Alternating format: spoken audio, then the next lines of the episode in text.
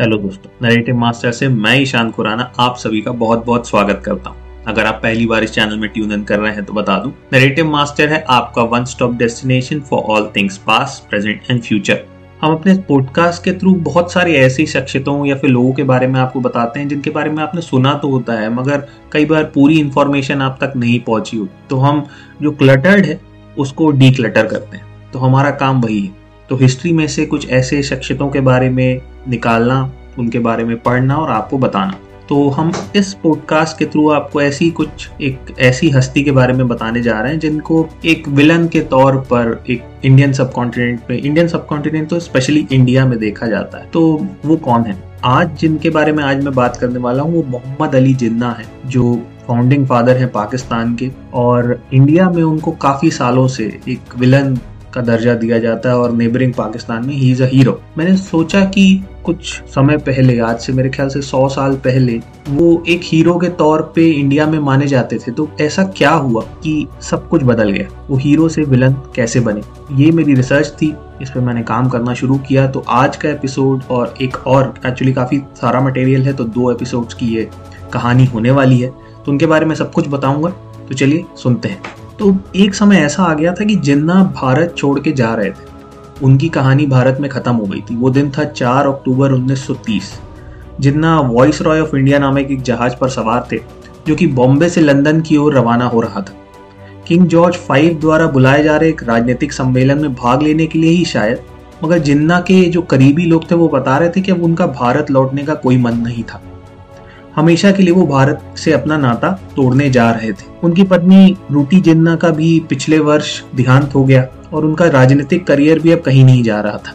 उनकी तमाम प्रतिभाओं और खूबियों के बावजूद भारत की राजनीतिक जलवायु उनके सफल होने के लिए बहुत पिटी और सेल्फ डिस्ट्रक्टिव बन गई थी। इसलिए इसके बजाय 53 की उम्र में उन्होंने लंदन में लॉ प्रैक्टिस शुरू करने की और ब्रिटिश संसद में एक सीट हासिल कर कर लंदन में ही सेटल हो जाने का फैसला लिया था। अगले साल तक उनका पासपोर्ट भारत के बजाय उनके निवास स्थान के रूप में इंग्लैंड को सूचीबद्ध करने वाला था। इससे तो यही कहा जा सकता है, जिन्ना और भारत एक दूसरे के लिए समाप्त हो चुके थे। उस समय बहुत दूर की सोच लगती है कि जिन्ना न केवल भारत लौटेंगे, बल्कि दशक के अंत तक उनकी दूसरी सबसे बड़ी राजनीतिक पार्टी के वो शीर्ष पर होंगे। ये भविष्यवाणी की बरिस्टर जिन्ना अगले एक दशक के अंत तक दक्षिण एशियाई और विश्व इतिहास के पाठ्यक्रम को बदल कर रख देंगे। ये सब कुछ असंभव सा लग रहा होगा। ये भारतीय राजनीति में वापसी की सबसे बड़ी कहानियों में से एक होगा। उस जहाज़ वॉइसरॉय ऑफ़ इंडिया पर बोर्ड होकर जिन्ना ने भी अपने भविष्य का कभी अनुमान नहीं लगाया होगा। वो बॉम्बे के सबसे अधिक वेतन पाने वाले वकीलों में से एक थे, जो कभी नगर पालिका जज की तुलना में भी एक दिन में सबसे ज़्यादा पैसे कमा रहे थे। लेकिन तब जिन्ना का पूरा करियर अप्रत्याशित बदलावों से भरा था तीस साल पहले, बीसवीं सदी की शुरुआत में उनका राजनीतिक उदय अजय लग रहा था। ऐसा लग रहा था कि उनको कोई नीचे उतार ही नहीं सकता। तो मैंने जैसे कि आपको बताया कि जिन्ना एक्चुअल में भारत छोड़ने की तैयारी कर रहे थे, वो वॉइस ऑफ़ इंडिया के जहाज़ पर बैठे थे और शायद यही सोच रहे होंगे कि क्या से क्या हो गया। तो मैं अब उनकी कहानी में और पीछे जाता हूँ, कि उनकी शुरुआत कैसी वो इस मुकाम तक कैसे पहुँचे। तो जिन्ना भाई पूंजा के सात बच्चों में से जिन्ना सबसे बड़े बेटे थे। उनके पिता एक समृद्ध व्यापारी और माँ मिठीबाई थी। उनका परिवार खूजा जाति का सदस्य था, जो हिंदुओं में से परिवर्तित होकर इस्लाम में चले गए थे और वो अनुयायी थे आगा खान के, या फिर फॉलोअर्स भी कह सकते घर पर कुछ साल पढ़ाए जाने के बाद जिन्ना को 1887 में कराची के सिंध मदरसुल इस्लाम विश्वविद्यालय में भेजा गया। बाद में उन्होंने Christian missionary society high school Karachi में भी पढ़ाई की, जहाँ 16 साल की उम्र में आगे बढ़कर वो मुंबई विश्वविद्यालय में भी पढ़ते हैं। भारत की मैट्रिक परीक्षा भी पास करते हैं। एक अंग्रेज़ी मित्र की सलाह पर उनके पिता ने उन्हें व्यापार, एक मतलब इंडस्ट्रियल नॉलेज प्राप्त करने के इंग्लैंड भेजने का उनको बोला कि आप उनको इंग्लैंड भेजिए और वहाँ जाके इंडस्ट्रियल ट्रेनिंग दिलवाई। हालाँकि जिन्ना ने बैरिस्टर बनने का मन बना लिया, समय के रिवाज को ध्यान रखते हुए उनके माता पिता ने इंग्लैंड के लिए रवाना होने से पहले उनकी बहुत ही, इसी छोटी सी उम्र में उनकी शादी करा दी थी। वो लंदन में लिंकन इन में शामिल हो गए। एक लीगल सोसाइटी जो बार के लिए छात्रों को तैयार करती थी। 1895 में 19 साल की उम्र में वो भारत के सबसे छोटी उम्र के बैरिस्टर बन गए और उन्हें प्रैक्टिस करने के लिए भी काफ़ी जगह से बुलाया जाने लगा। जिन्ना ने भारत के मामलों में और भारतीय छात्रों में गहरी दिलचस्पी ली। जब पारसी नेता दादा भाई नारोजी एक भारतीय राष्ट्रवादी या फिर कहें इंडियन नेशनल कांग्रेस के फाउंडिंग मेंबर, ब्रिटिश सांसद के लिए उम्मीदवार बने जिन्ना और अन्य भारतीय छात्रों ने उनके लिए दिन रात काम किया। उनके प्रयासों को सफलता भी मिली। नारोजी हाउस ऑफ़ कॉमन्स में बैठने वाले पहले भारतीय बन गए। कानून की डिग्री के साथ अगस्त 1896 में जिन्ना बॉम्बे चले आए और बॉम्बे के उच्च न्यायालय में बैरिस्टर के रूप में प्रैक्टिस करने लगे। 1940 के दशक के बीच तक भी जिन्ना बैरिस्टर के रूप में अभ्यास करना जारी रखेंगे। एक वकील के रूप में जिन्ना की सबसे प्रसिद्ध सफलताओं में लोकमान्य तिलक के काउंसिल बनना। 1925 का बावला मर्डर ट्रायल और आगरा में बिशन लाल 1945 केस शामिल हैं, जो शायद जिन्ना के कानूनी करियर के अंतिम केस के रूप में चिन्हित है। एक लेजिस्लेटर और एक वकील के रूप में जिन्ना के रिकॉर्ड ने इस विचार को एक स्पष्ट सेकुलर कमिटमेंट दिखाया है कि एक लेजिस्लेटर को रिलीजियस प्रैक्टिसेस से बाहर निकलने वाली सभी सामाजिक बुराइयों को खत्म करने के लिए काम करना चाहिए। उनका मानना था कि हिंदुओं और मुसलमानों को एक दूसरे के खिलाफ करने के लिए अंग्रेज़ों द्वारा धार्मिक मतभेदों और विवादों का इस्तेमाल किया जा रहा है। जिन्ना की चिंताएँ कॉन्स्टिट्यूशनल थी और उन्होंने इस बात को बहुत ही इवॉल्व थिंकिंग के साथ एग्जिबिट किया है कि डेमोक्रेसी को सब कॉन्टिनेंट में कैसे डेवलप करना चाहिए। 1904 में जिन्ना ने इंडियन नेशनल कांग्रेस की एक मीटिंग में भाग लिया, जिसमें दादा भाई नारोजी भी उस वक्त कांग्रेस के अभिन्न अभिन्न अंग थे। 1906 में वह खुद कांग्रेस में शामिल हो गए। 1912 में जिन्ना ने ऑल इंडियन मुस्लिम लीग की एक बैठक में भी भाग लिया, जो उन पर मुस्लिम लीग में शामिल होने का दबाव बनाने लगते हैं। जिन्ना बाद में एक और राजनीतिक दल होम रूल लीग में भी शामिल होंगे, जो इंडिया के सेल्फ गवर्नमेंट के अधिकार के लिए लड़ती है। 1912 में भी जिन्ना हिंदुओं और मुसलमानों को एक साथ करने की कवायद को जारी रखते हैं, साथ ही ऑटोमैन एम्पायर के प्रिजर्वेशन के लिए एक प्योर मुस्लिम इंटरनेशनल कॉज को भी ब्रिटिश के साथ एक कंटिन्यू एंगेजमेंट में रखते हैं। अंग्रेज़ों से मुस्लिम कम्युनिटी के एक अंतरराष्ट्रीय प्रतीक के साथ फ्रेंडली और पीसफुल संबंध जारी रखने का वो आग्रह अपने साथ कंटिन्यू रखते हैं। जिन्ना, जबकि जिन्ना को 1910 की शुरुआत में नियमित रूप से मुस्लिम लीग की बैठकों में आमंत्रित किया जा रहा था। वो अक्टूबर 1913 तक मुस्लिम लीग में शामिल नहीं हुए थे। वो इसलिए भी कि मुस्लिम लीग ज्वाइन नहीं करना चाहते थे क्योंकि उस वक्त उन्हें ऐसा लगता था कि मुस्लिम लीग में अधिकांश ब्रिटिश समर्थक मुस्लिम एलिट ने वहाँ जगह बना रखी है और उनके ऊपर उन्हें जरा भी विश्वास नहीं था। और कई मुद्दों पर उनके साथ कई बार बहस भी हो जाया करती थी। और वो ये भी मानते थे कि उन पर एक प्रो ब्रिटिश सोच अभी हावी हुई पड़ी है। ये तब था कि जब मुस्लिम लीग पहले झुकाव में ब्रिटिश समर्थक थे, फिर बाद में उन्होंने अपने संविधान को बदल दिया और अपने लक्ष्य को सेल्फ गवर्नमेंट के लिए ढाल दिया, जो जिन्ना का भी अंततः एक एम था, जिन्ना लीग में शामिल होने के लिए राज़ी हो गए। फिर उन्होंने लीग पर इस शर्त पे भी ज्वाइन किया कि वो कभी भी उनके लार्जर नेशनल कॉज के आड़े नहीं आएँगे। इस प्रकार 1930 में जिन्ना कांग्रेस और मुस्लिम लीग दोनों के सदस्य थे कांग्रेस सर्कल्स में जिन्ना को लेकर यह कहा जा रहा था कि कांग्रेस की एक मज़बूत आवाज़ ने अब मुस्लिम लीग में एक महत्वपूर्ण एवेन्यू प्राप्त किया है। और वो कांग्रेस की तरफ़ से मुस्लिम लीग में उनकी आवाज़ बुलंद करेंगे। आगे चलकर, उस समय की सबसे बड़ी जीत जिन्ना ने मुस्लिम लीग और कांग्रेस के बीच लखनऊ पैक करवाकर इंडियन पॉलिटिक्स में अपना नाम हमेशा के लिए कायम कर दिया। जिसने उन्हें हिंदू मुस्लिम एकता के सर्वश्रेष्ठ एम्बेसडर की खिताब से भी उन्हें नवाजा गया था। तो यहाँ पर देखिए दोस्तों, एक शख्स एक समय पर कितने तरीके के रूप इनके देखने को मिले। वो कभी बोल ही नहीं रहे थे कि हमें हिंदुओं और मुसलमानों को कभी अलग होना चाहिए। वो इवन मुस्लिम लीग भी ज्वाइन नहीं करते हैं कितने समय तक, क्योंकि उनको ऐसा लगता है कि वो प्रो ब्रिटिश सोच रखते हैं लोग। और वो हमेशा चाहते हैं कि हमारे देश में हारमोनी और पीस बना रहे। तो ये सारी चीज़ उनके दिमाग पर बहुत सालों तक ऐसी ही रही। 1940 में प्रथम विश्व युद्ध या फिर फ़र्स्ट वर्ल्ड वॉर के प्रकोप ने ऐसी स्थिति पैदा की जिसने ब्रिटिश सरकार को अपने युद्ध के प्रयास में भारतीय पब्लिक और पॉलिटिकल पार्टीज़ का सपोर्ट प्राप्त करने में मजबूर होना पड़ गया और उनकी ज़रूरत महसूस होने लगी। एक्चुअली वर्ल्ड वॉर वन में उनको बहुत सारा जन और धन दोनों चाहिए था।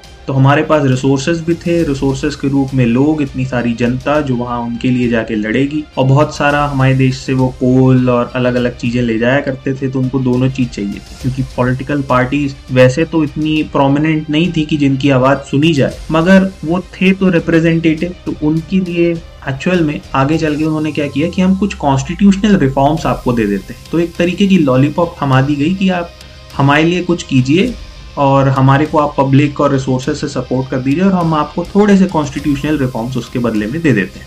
लगभग उसी समय भारत में राजनीतिक स्थिति में कुछ अत्याधिक महत्वपूर्ण परिवर्तन हुए, कुछ नए डेवलपमेंट्स देखने को मिले। 1908 में एक सिडिशन केस के मामले में दोषी ठहराए जाने के बाद तिलक को 1940 में मांडले बर्मा से छः साल की कैद पूरी होने के बाद रिहा किया गया था। अगले साल उन्हें कांग्रेस में फिर से शामिल कर लिया गया। जैसा कि आपको अगर पता हो कि एक्चुअली कांग्रेस भी एक समय पर डिवाइड हो गया था। उसमें जो दूसरा तरफ़ दल था, वो ये सोचता था कि हमको अंग्रेज़ों को मार पीट के भगाना चाहिए। तो वो जो एक फैक्शन बना था, उनके तिलक, उनके सपोर्टर थे तो वो अलग हो गए थे। तो कांग्रेस में उनकी वापसी अब हुई थी, नरम दल और गरम दल। तिलक अपने लंबे कारावास के कारण कांग्रेस में और भी अधिक लोकप्रिय और सम्मानित नेता के रूप में उभरे। लंबे समय तक जेल के अनुभव ने उनके विश्वास को और मज़बूत किया था कि हिंदू और मुसलमान एकता स्वराज की भारतीय मांग को आगे बढ़ाने के लिए एक प्री है।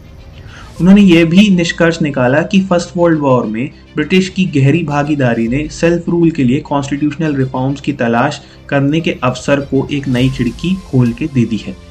उस वक्त जिन्ना भी कांग्रेस में एक मेंबर के साथ साथ मुस्लिम लीग में भी वो एक्टिवली पार्ट ले रहे थे, तिलक और जिन्ना ने पहले ही पिछले दशक में एक साथ काम किया हुआ था। और उनके काउंसिल भी थे, उनके जो केस लड़ रहे थे, उनमें भी वो थे। इसलिए 1960 में ऐतिहासिक लखनऊ संधि के कारण भारत की दो प्रमुख राजनीतिक धाराओं का संगम होने वाला था। इत्तेफाक से कांग्रेस और मुस्लिम लीग का वार्षिक अधिवेशन लखनऊ में दिसंबर 1960 के अंतिम सप्ताह में हुआ था। जिन्ना को लखनऊ मुस्लिम लीग का सत्र का अध्यक्ष चुना गया। भले ही उस वर्ष में अंबिका चरण मजुमदार जैसे उस समय अध्यक्ष थे, लेकिन तिलक मुस्लिम लीग की सारे जो समझौते और जो मूविंग जो करवा रहे थे, वो पीछे से तिलक ही थे। गौरतलब है कि एनी बेसेंट द्वारा स्थापित होम रूल लीग जिसमें तिलक और जिन्ना दोनों सदस्य थे, उसमें लखनऊ पैक को बहुत ज़्यादा मजबूती दी थी। लखनऊ पैक का मुख्य आकर्षण, जो अट्रैक्शन था, वो था कि कांग्रेस मुस्लिम लीग ने मुसलमानों के सेपरेट रिप्रेजेंटेशन पर सहमति व्यक्त की और उनके रिप्रेजेंटेशन को उचित भार भी दिया। प्रोविंशियल लेजिस्लेचर में जनसंख्या में उनके प्रतिशत से अधिक रिजर्वेशन उन्हें दिया गया, जहाँ वो माइनॉरिटी में थे। एक ही समय में एक ही प्रिंसिपल को लागू करते हुए लखनऊ पैक्ट में गैर मुस्लिमों के रिप्रेजेंटेशन में वृद्धि की और पंजाब और बंगाल जैसे मुस्लिम मेजॉरिटी प्रोविंसेस में मुसलमानों के प्रेजेंटेशन को रिप्रेजेंटेशन को कम किया गया। तो देखिए, यहाँ पे जहाँ वो ज़्यादा पॉपुलेशन में हो रहे थे मुसलमान, वहाँ उनको थोड़ा सा कम उनका प्रेजेंटेशन रिप्रेजेंटेशन किया गया। और जहाँ हिंदू ज़्यादा पॉपुलेशन में थे, उनको मुसलमानों को वहाँ पे आगे बढ़ाया गया रिप्रेजेंटेशन दी गई। परिणाम स्वरूप इंपीरियल लेजिस्लेटिव काउंसिल में मुसलमानों ने एक तिहाई सीटों पर समझौता किया। इसके अलावा, संधि ने दोनों सदस्यों को कॉन्फिडेंस बिल्डिंग करने के लिए एक और सुरक्षा कवच प्रोवाइड किया। वो ये था कि किसी एक समुदाय को प्रभावित करने वाला कोई प्रस्ताव विधानसभाओं में पारित नहीं किया जा सकता, यदि उस समुदाय के तीन चौथाई रिप्रेजेंटेटिव इसके विरोध में हैं। तो कोई भी कानून एक दूसरे की सहमति से या फिर जहीं उनके नंबर कम हो जाएँ तो ऐसे करके पास नहीं किया जा सकता था। इसके प्रमुख दो गुना लाभ थे। सबसे पहले भारत की दो प्रमुख राजनीतिक दल एक साथ काम करने पर सहमत हुए थे। दूसरा लिए ये हुआ था कि माइनॉरिटी कम्युनिटी को मेजॉरिटी कम्युनिटी के साथ सत्ता साझा करने के लिए एक हायर स्टेक प्रदान किया गया था। इस प्रकार मुस्लिम और हिंदू दोनों अपनी चिंताओं को भूलकर एक साथ एक ही प्लेटफॉर्म पे खड़े हुए दिखाई दे रहे थे काफ़ी समय के बाद। यहाँ पर इस बात पर ज़ोर दिया जाना चाहिए कि ना तो तिलक, ना ही जिन्ना। सेपरेट इलेक्टोरेट्स के विचार के ओरिजिनेटर थे। इंडियन काउंसिल एक्ट 1909 जिसे मॉन्टी रिफॉर्म्स के नाम से भी जाना जाता है, ने भारतीयों को अपनी हाईली रिस्ट्रिक्टिव सत्ता में सेपरेट इलेक्टोरेट्स की मुस्लिम मांग को स्वीकार किया था। ये कांग्रेस द्वारा विरोध किया गया, जो ज्वाइंट इलेक्टोरेट्स के पक्ष में था। तिलक और जिन्ना ने कांग्रेस में इस नई सोच को सबसे अच्छा रिप्रेजेंटेशन दिया। और लखनऊ में पार्टी के सेशन में प्रभावी ढंग से बात की और मुसलमानों के लिए सेपरेट इलेक्टोरेट्स और अदर प्रोविजंस का समर्थन किया। इस पर कई लोग नाराज़ भी हुए।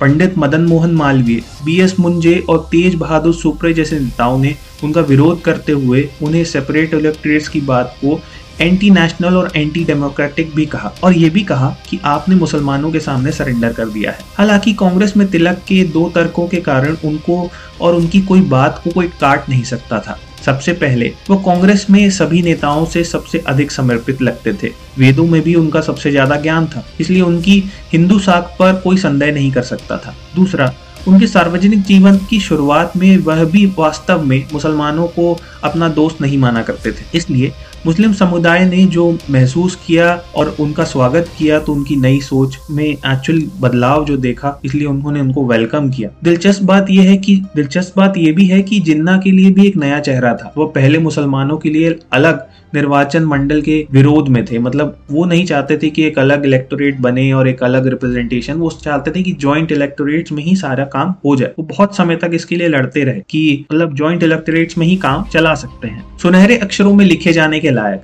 तिलक के अखबार केसरी ने लखनऊ पैक्ट पर हस्ताक्षर किए जाने की सराहना की। उस दिन, वो लिखते हैं, उस दिन पवित्र नदी गोमती के तट पर भारतीय स्वराज का मानक अनफोल्ड हुआ। जाति और पंथ के भेद, मतभेद, व्यक्तिगत ईर्षा और सब कुछ जो सकल था और अंत में राष्ट्र की एकता को नष्ट करने के लिए चलाया गया था, वो गोमती नदी के पवित्र पानी में डूब गया और नए भारत का उदय हुआ, जो न्यू और सीक्रेट था और लखनऊ में तिलक ने हिंदू मुस्लिम सेटलमेंट के लिए अपना सब कुछ झोंक दिया।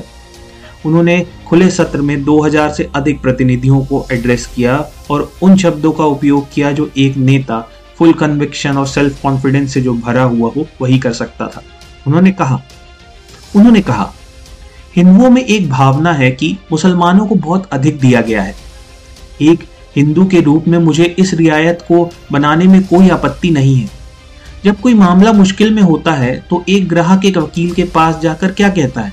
कि आप ये केस जितवा दीजिए, मैं अपनी संपत्ति का आधा हिस्सा आपको दे दूँगा। वादा करता हूँ। हाँ ऐसा ही होता है। हम मुसलमानों की सहायता के बिना अपनी प्रेजेंट इंटॉलरेबल कंडीशन से बाहर नहीं आ सकते। इसलिए डिजायर्ड एंड हासिल करने के लिए मुसलमानों को एक प्रतिशत, एक बड़ा प्रतिशत देने में कोई आपत्ति नहीं है। उनकी ज़िम्मेदारी से अधिक से अधिक होता है। जितना अधिक रिप्रेजेंटेशन आप उन्हें देते हैं, वो अपने आप साथ काम करने के लिए दोगुना से अधिक उत्साह के साथ, पहले से अधिक बाउंड हो जाते हैं। हमारी लड़ाई अभी प्रेजेंट सिचुएशन में ट्रायंगल की तरह नज़र आ रही है। तिलक का रुख यह था कि हिंदू, मुसलमान और अंग्रेज़ के बीच एक ट्रायंगल की लड़ाई है, जो अंग्रेज़ों के खिलाफ ही होनी चाहिए और वहाँ पे हिंदू और मुसलमान एक साथ होने चाहिए। तो ये दो तरफा लड़ाई, तीन तरफा लड़ाई को हम दो तरफा लड़ाई में बदल सकते हैं। और इस मूलभूत परिवर्तन को लाने के लिए वो ये दिखाने को तैयार थे कि हिंदू अपने मुसलमान भाइयों के प्रति एकमत होने के लिए तैयार थे। जो आखिरकार भारतीय तो थे, हिंदू और मुसलमानों के लिए स्वराज के लिए एकजुट संघर्ष में अपने मतभेदों को खत्म करना बहुत ज़रूरी था। तो फाइनली जिन्ना दोनों ऑर्गेनाइजेशंस के बीच कॉपरेशन का आग्रह करते हुए वो समझा रहे हैं कि भारत के लिए हिंदू डोमिनेशन की संभावना के खतरे का वर्णन करते हुए जो अंग्रेज़ों को दुश्मन बताते हुए कहते हैं, हमारा एक ही दुश्मन है और हमें डराने के लिए कॉपरेशन और यूनिटी जो सेल्फ गवर्नमेंट की स्थापना के लिए बहुत ज़्यादा असेंशियल है, उससे हमें बहका रहा है। इस देश को केवल हिंदुओं द्वारा शासित नहीं किया जा सकता। और यह भी बता दूँ कि केवल इसे मुसलमान भी शासित नहीं कर सकते। और निश्चित तौर पर अंग्रेज़ों द्वारा तो यह बिल्कुल भी शासित नहीं किया जा सकता। ये देश अपने लोगों से और इस देश के बेटों द्वारा शासित होगा। मैं यहाँ खड़ा हूँ और मेरा विश्वास है कि मैं पूरे भारत की भावना देख पा रहा हूँ। देश की सरकार की एक पर्याप्त शक्ति का इमीडिएट ट्रांसफ़र देख पा रहा हूँ। मुसलमानों को मेरा संदेश है अपने हिंदू भाइयों के साथ हाथ मिलाए। हिंदुओं को मेरा संदेश है अपने पिछड़े भाइयों को ऊपर उठाएँ। यहाँ ये उल्लेख है कि जिन्ना ने मुसलमानों के लिए सेपरेट इलेक्टोरेट्स को एक परमानेंट कॉन्स्टिट्यूशन फीचर नहीं माना था। उन्होंने महसूस किया था कि समय बीतने के साथ इसमें सुधार किए जा सकते हैं। लखनऊ में कांग्रेस मुस्लिम लीग के प्रवेश ने इस तरह के एक अनुकूल इंटर कम्युनल एटमोसफियर बना दिया था। तो तिलक को भी वहाँ पे इनवाइट किया गया कि मुस्लिम लीग की जो एक कॉन्फ्रेंस जो चल रही थी, उसमें आप आइए और शिरकत कीजिए और अपनी बात लोग बताइए। उन्होंने वही चीज़ जो ऊपर रिपीट हिंदुओं को बताई, वही चीज़ उन्होंने मुसलमानों को एक अलग तरीके से बताई। उनके जो बायोग्राफर थे डीवी तरमारकर लिखते हैं, उन्हें सबसे गर्म जोशी से रिसेप्शन मिला और उससे बहुत बड़ा ग्रैंड ओवेशन भी। दिल्ली में जामिया मिलिया विश्वविद्यालय के फाउंडर्स में से एक डॉक्टर मुख्तकार अहमद अंसारी का आई विटनेस अकाउंट से हमें पता लगता है, जो लखनऊ में कांग्रेस और मुस्लिम लीग दोनों के सत्रों में मौजूद थे। वो कहते हैं, बिना किसी संदेह के, तिलक का उदार इशारा मुसलमानों पर जीत हासिल करने का था और ये बहुत बड़ा फैक्टर था। उनका विजन हिंदू डोमिनेशन का नहीं लगता था, जैसा कि कुछ लोगों ने गलत तरीके से माना हुआ है। लेकिन वो एक अखंड भारत, एक अनडिवाइडेड इंडिया को स्वतंत्रता प्राप्त करते हुए देख रहे थे और उसी को, इसी विजन को वो आगे बढ़ाना चाहते। तो दोस्तों, यहाँ पे पहला एपिसोड अब खत्म होता है। मैंने आपको बताया कि कितना बड़ा हिस्सा था जिन्ना का हिंदू मुस्लिम यूनिटी में। ये टाइम था जब 1916 के आसपास जब लखनऊ पैक्ट साइन हुआ था कांग्रेस और मुस्लिम लीग के बीच तो ये सारी कुछ चीज़ें चल रही थी और अचानक से यहीं से अब जिन्ना का डाउनफॉल शुरू होने वाला था। वो क्या हुआ, कैसे हुआ, वो जानने के लिए आपको मेरा अगला एपिसोड का इंतज़ार करना पड़ेगा। तो होपफुली आपने ये एपिसोड पूरा अच्छे से सुना होगा। अगर सुना है तो अपने फ्रेंड्स फैमिली में इसको शेयर कीजिए चैनल को सब्सक्राइब कीजिए। जहाँ पे भी आप सुन रहे हैं, हम लोग बहुत सारी जगह पर हैं स्पॉटिफाई में हैं हब हॉपर पे हैं, जो आपके फ्रेंड्स हैं अलग अलग जगहों पे। अगर आप वो एप्पल पॉडकास्ट सुनते हैं तो एप्पल पॉडकास्ट में भी नरेटिव मास्टर आप सर्च कर सकते हैं। वहाँ पे आपको आ जाएगा नरेटिव मास्टर के आप एपिसोड सुन सकते हैं वहाँ जाकर। बहुत सारे प्लेटफॉर्म पे गूगल पॉडकास्ट में भी अब अवेलेबल है। तो जाइए वहाँ सुनिए। आपको जो अच्छा लगता है, मुझे बताइए। आपको जो अच्छा नहीं लगता है, मुझे बताइए। या फिर आप ये भी बता सकते हैं कि आप किस पर नेक्स्ट पॉडकास्ट सुनना चाहते हैं, कौन सा वो टॉपिक है जिस पे आप अगला पॉडकास्ट सुनना चाहते हैं। तो मैं उस पर भी कुछ मटेरियल सर्च करूँगा, आप लोगों के लिए लेकर आऊँगा। और लिंक में नीचे मैं जो भी इसकी बिब्लोग्राफी है, कहाँ से ये सब चीज़ें मैंने, जो भी रिसर्च मैंने किया है, वो कहाँ से किया है तो आपको ऐसा नहीं लगे कि ये मन घड़ंत कहानियाँ सुना रहा हूँ, क्योंकि आजकल ऐसा जमाना आ गया है कि हर चीज़ का प्रूफ होना ज़रूरी है और आपको कोई भी विलन बना सकता है। तो उम्मीद करता हूँ ये पॉडकास्ट आपको पसंद आया होगा। चलिए नेक्स्ट एपिसोड में फिर मिलते हैं। बाय टेक केयर और कोरोना बहुत फैला हुआ है, फिर से केसेस हो सकता है, बढ़ जाए। आप अपना ख्याल रखिए फेस मास्क पहनिए हैंड सैनिटाइजर का इस्तेमाल कीजिए। चलिए शब्बक है बाय